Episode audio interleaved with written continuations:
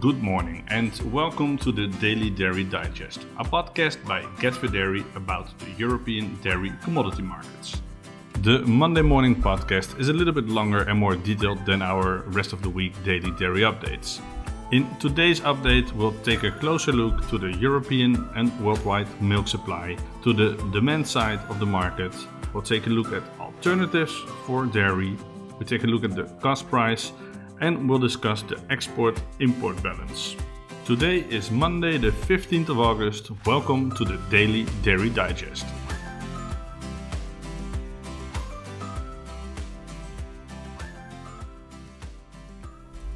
Last week was our first week back from our holidays. We were trying to get some direction from the market, but the market felt a bit bumpy.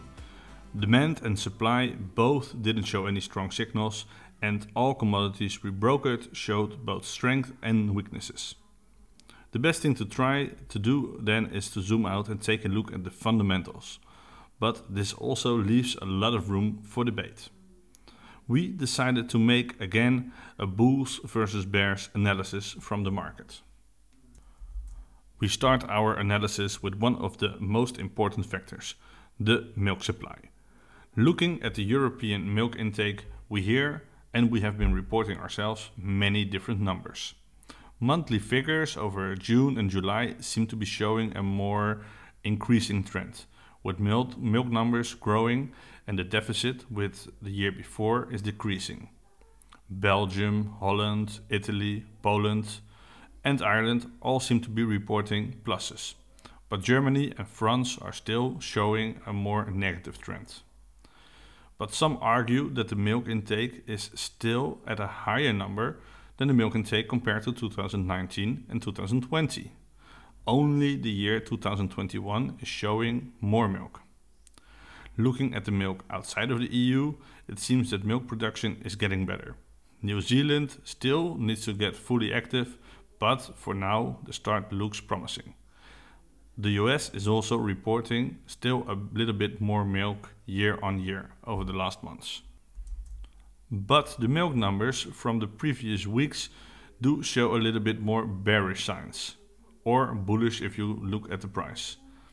The hot weather is pushing down milk intake, and the milk is reported thin with lower fat and protein content.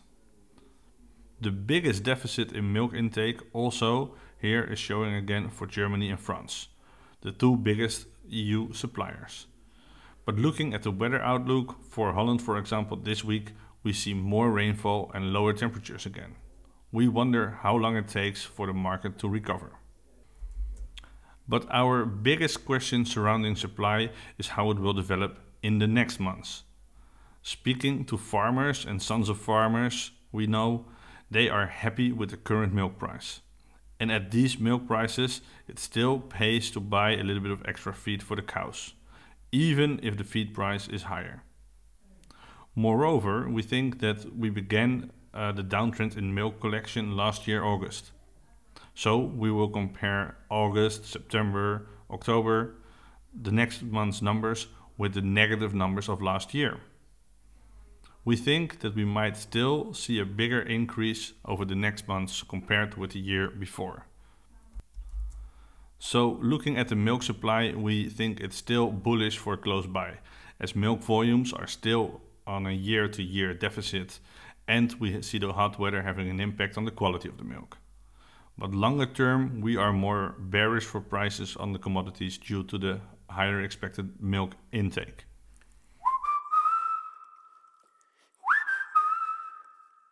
Then let us take a look at the demand side. The demand side has always been our biggest blind spot, but not only for us, but also for most participants in the market. Because we can predict the behavior of cows better than we can predict the behavior of humans. We have the tendency to copy our behavior onto the total consumer market, but so far it seems that not everyone thinks the same as we do. Prices for the commodities we broker have increased around 80% compared to last year but prices in the supermarket have only increased 10 to 30% as far as we hear. This means that suppliers and or retailers are losing a big part of their margin. This price increase will have to follow slowly again for the consumers in the months to go. Up until now, we also don't see a big decline in consumption. We do hear some end users are selling 10 to 20% less compared to the year before, but total consumption still doesn't seem to be down yet. We do hear there are some changes in premium quality product to private labels, but still the total consumption seems to be quite equal. We also hear that demand for frozen pizzas is up, for example, as it is a popular and one of the cheapest meals you can buy in the supermarkets. But listening to our partners that work with retailers, we understand that in September there will be a new round of price increases for consumers.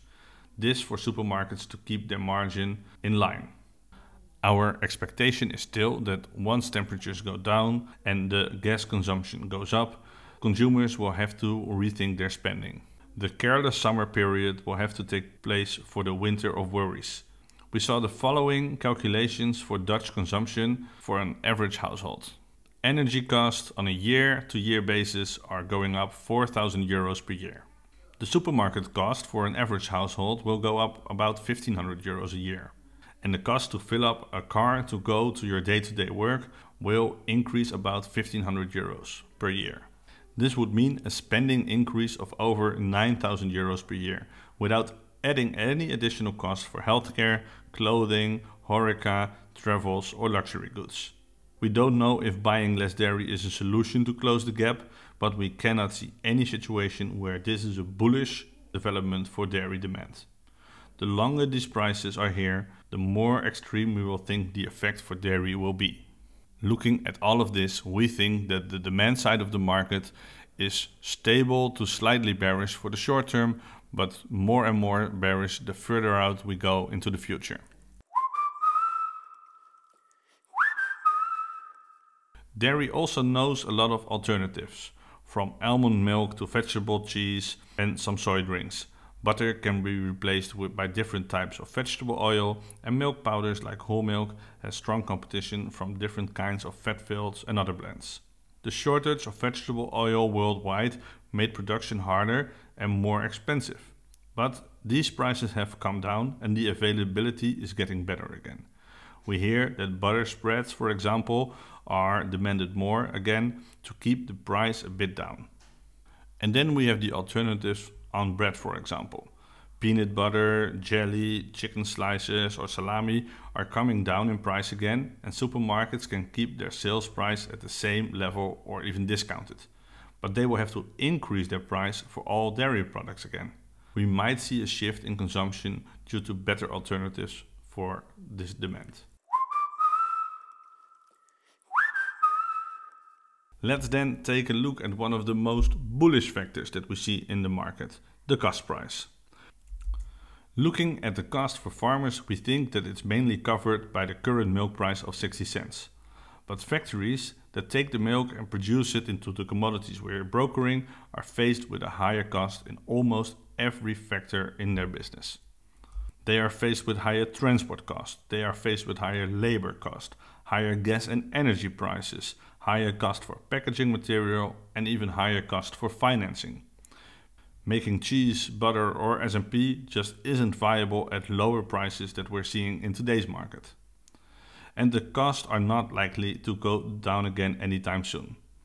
This is the main reason why sellers see no reason to offer lower prices further out, as they expect to be faced with even higher costs in the futures. And we agree with them that we don't expect these prices to come down anytime soon. They are here to stay for a long time. But our biggest argument against this reasoning remains that the market price for a commodity is never determined by the cost of a commodity, but by the balance between supply and demand. If the supply exceeds demand, prices will have to go down, no matter the cost price a factory has to produce the product. And the biggest button they can turn then is the payout price for the milk. It is what my wife tells me when I go on a creative run again. She says that I can spend 20 hours painting and spend 500 euros on a canvas, oil paint, and good brushes. But no matter the cost I make to produce my art, no one will pay more than 500 euros to keep it and hang it in their house. Maybe it's a long stretch to compare my art to the dairy commodities, but we hope you get the point. And finally, we want to take a look at the export import balance. Europe is a big exporter of dairy products. With over 7 million tons of export volumes, the EU is the biggest exporter in the world. With the current weakening of the euro, the EU faces much more difficulty exporting products. We hear it from our partners, export business from out of the EU is down bigly. And all this extra milk needs to find a new consumer. The second biggest exporter in the world is Oceania.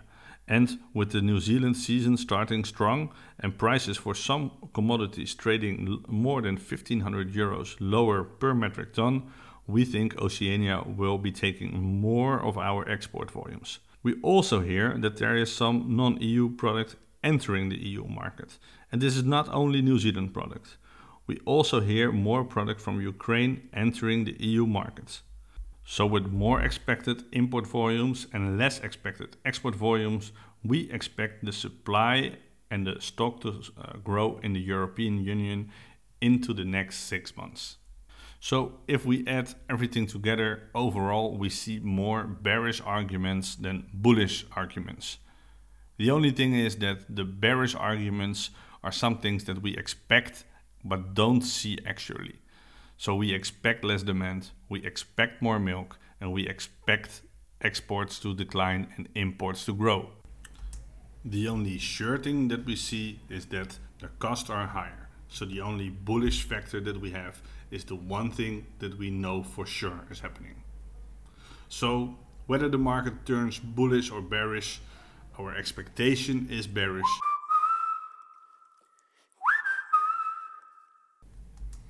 Looking at the butter market, we see a stable one.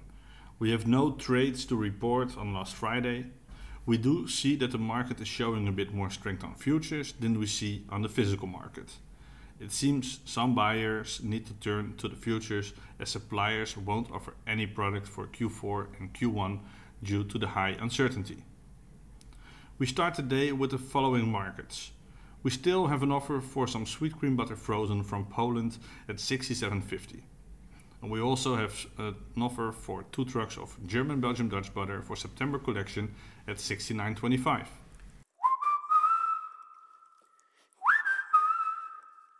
we see the cheese market roughly the same as the butter market. We have no trades to report from ourselves, although we did see a DAO trade for Q4 at 5100 euros. We think that the current retail negotiations in Germany are coming to an end and it seems that retailers will pay a higher price again. This should give end users the go to start buying their needs for Q4 and Q1, putting more upward pressure on prices especially with producers really hesitant to offer anything that far out. Short term, we would not be surprised if we'd see higher prices again. We think buyers do need to follow closely what a higher retail price will do with the demand. And as reported, we still think that more milk will flow to cheese production, putting a little bit more pressure on cheese stocks than we see today. We start today with roughly the same market as on Friday. We still have an offer for some Gouda for September collection at about 5200 euros, ex works Germany.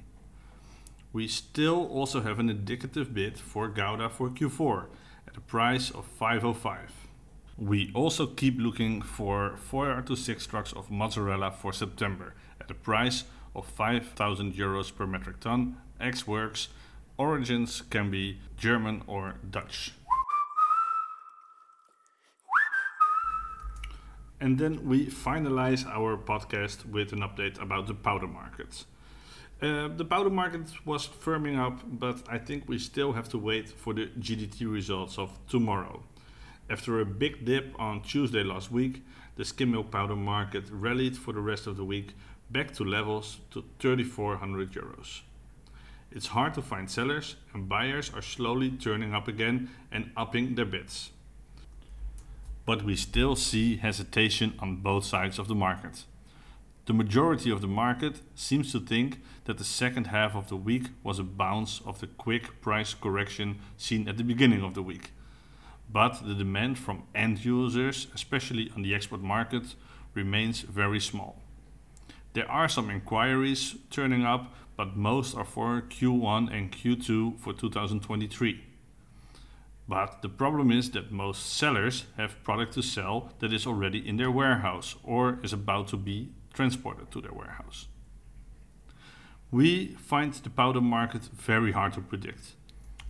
On the one hand, we think that skim milk powder is the product that has the most connection to the international market and so will be most affected by the increasing milk volumes worldwide and the decreasing demand due to the worldwide inflation. But on the other hand, it's also the product that is impacted most by the rising energy and gas prices in the EU. We think that tomorrow's GDT will be the best indication for whether EU markets will trade up or down. We start again the day with the following. We have about 3 to 400 metric tons of skim milk powder Irish origin, ex-Works Ireland for September and October collection. The indication of last Friday is at 34.25. We also have 100 tons of skim milk powder, Belgium origin, Solarec. On an ex-Works basis, we can offer this at 35.50. And we also have 300 tons of skim milk powder, medium heat, German origin in big bags, ex-Works Holland, available at a price of 34.50. Okay, and that was it again for today's podcast. We thank you if you have listened through the entire part. We hope our analysis helps you through the day, and if you have any remarks or anything to add to our podcast, please let us know. We are open for debate, we are open for suggestions.